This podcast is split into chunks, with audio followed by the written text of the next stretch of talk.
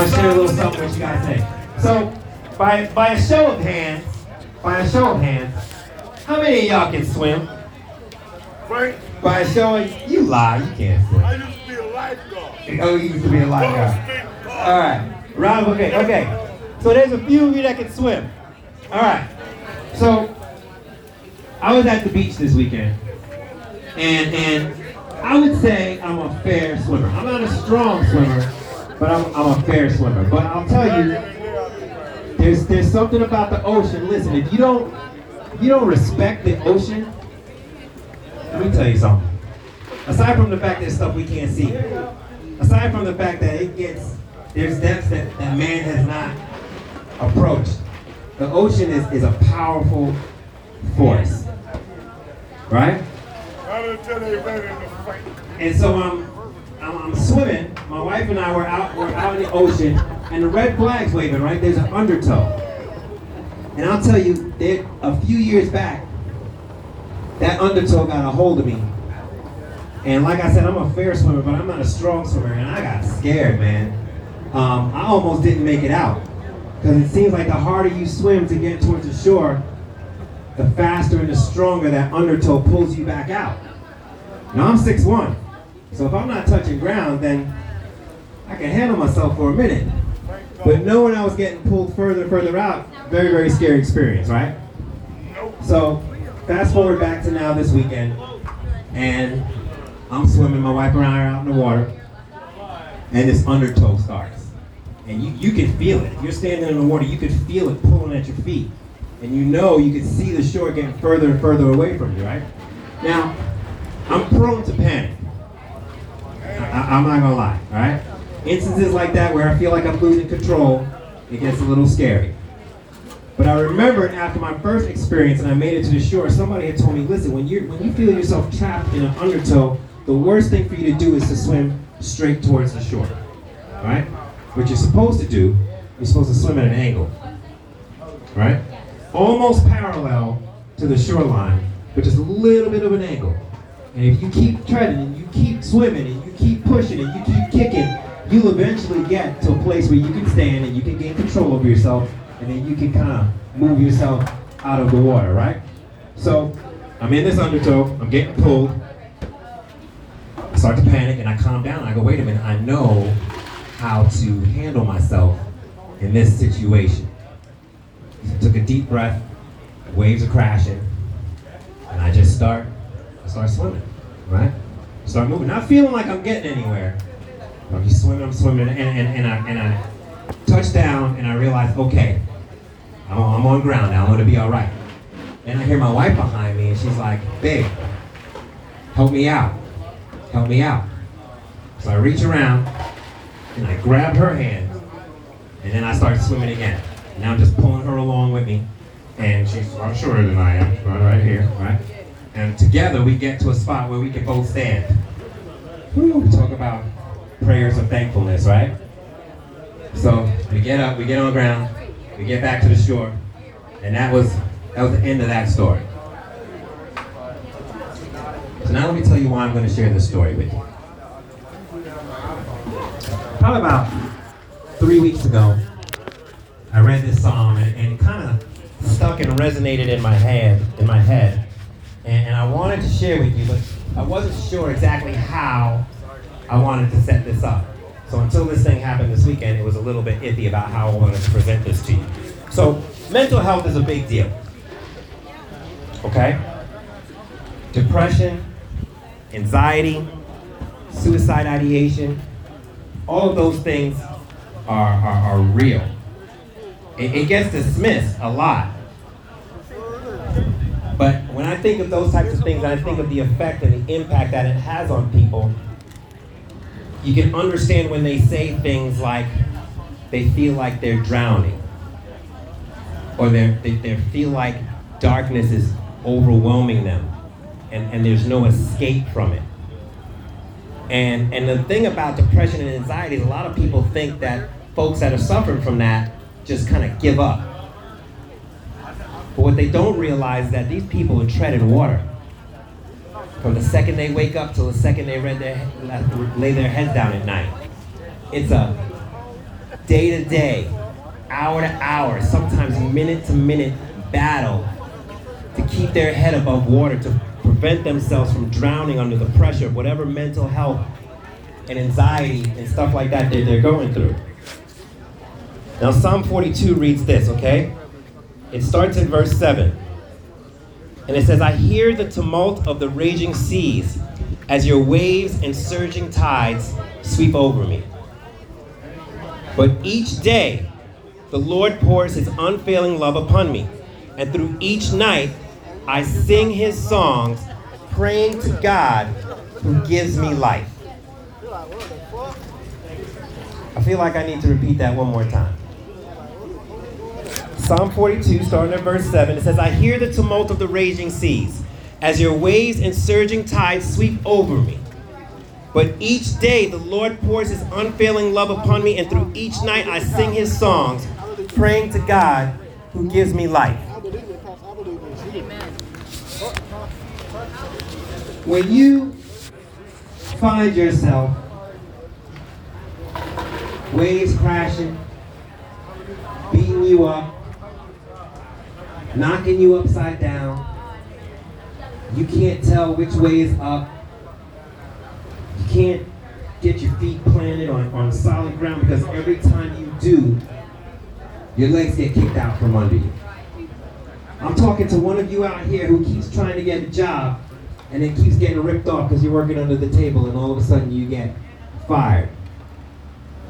I'm talking to the person that finally got his license, finally got his ID set, and then somebody comes along when they rest their head at night and steals all your stuff. I'm talking to this man or woman that's sitting here right now that feels so bonded and clung and unescaped by their addiction, whether that be alcohol, whether that be coke, whether that be meth, whatever y'all into. It used to be fun. It ain't fun no more. And now every day is battle, is a struggle. Not just for sobriety, for identity. Because you've lost yourself in whatever it is that keeps knocking you down. And worse than that, you've given up trying. But see what this passage is trying to tell you is that yeah, the waves are gonna come. They're gonna knock you down. But what did he say? He says, I pray to the God who gives me life. At night, I sing his songs. You know why he's singing? Because he can remember that God has poured into him, that his word has sustained him, that the pursuit of righteousness has allowed him to overcome storms before. And so, with the knowledge of that past success, he can face the storm of today with hope for tomorrow. And even greater than that, kind of like what I was talking to before. If I'm not able to save myself, then how am I going to be able to save the next person? It's important for you to remember that God hasn't just called you to be just about you. He puts everyone on this earth with a purpose and with a passion. And the first and foremost greatest commandment is to love God and love others as you love yourself. So as hard as I fight for my life, I'm going to fight for your life. And I don't have to like you to do it. But the love that God has placed upon me requires me to love others, whether you like me or not. And so the only way I can encourage you, thank you. Only way I can encourage you today through this verse is to let you know, yes, the storms do come. They rage. They are destructive. they demolish, they destroy. But God's word sustains. His promises restore.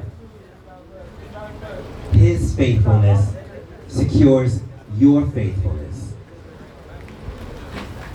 And so, whatever position, whatever circumstance you find yourself in today, and you feel like you're kicking, and you're kicking, and the shore seems to get further away, I want to encourage you. Don't let panic be your first resort. Let prayer be your first resort. Hold on to the things of God that you know. Hold on to the fulfillments of promises that you've already experienced in your life. And recognize that if he, you ain't dead yet, that he still has purpose for you. And there is still a plan for you. So tread water. Feel God's love in the daytime. Sing his praises when you lay your head down at night. And know that because he has given you life, you have purpose. And as long as you keep treading water, you will find your feet on solid ground. And on that day, on that day, we'll sing his prayers. We'll sing his praise, sorry. And our prayers will be that of gratitude. So stay encouraged, my brothers and sisters. And know that God is always with you. Amen? Amen. All right, I'm going to pray. And then we're going to get this meal underway, all right? Dear God, I thank you so much. I thank you that in all instances, God, you give examples of your faithfulness, Lord. Uh, a lot of times we, we forget to thank you for the little things because the big things just seem overwhelming. Uh, but Lord, each and every one of us, we showed up here today, and you know, life just ain't great for all of us. Some of us are dealing with things unspoken. Some of us are just tired. Some of us are hurting. Some of us are angry. Some of us are angry with you. But your, your grace and your mercy allows for all of that. And your love, transcends all of that stuff. And so my prayer is that after we all throw our little temper tantrums, that we might realize that your promise that's most assured while we live in this realm is that you will be with us. Not that you will spare us, but that you will be with us. And that you will sustain us. And that you will give us strength when we are weak. So I pray that we don't rest on our own devices. That we don't try to beat whatever it is that's kicking our butts right now by ourselves. But that we might lean on you we might believe in you, we might trust in you, and that we might not just receive the love uh, that you have given to us so freely through the sacrifice of your Son, which allows us to start every day with an opportunity to be better than we were yesterday. But the promise of an eternity with you that will fuel us to draw ourselves closer to you, that we can live the lives in this realm that you would have us live. And that we would be the people that you created us to be. Whatever that looks like for each and every one of us, Lord. But we love you. We thank you. And we pray this all in the precious name of Jesus. And my brothers and sisters all join me in saying, Amen, and amen. Well, thank y'all so much for your time. Appreciate it. This podcast was recorded live and uncut at our homeless food share events. To learn more about Straight Street, visit our website at straightst.org.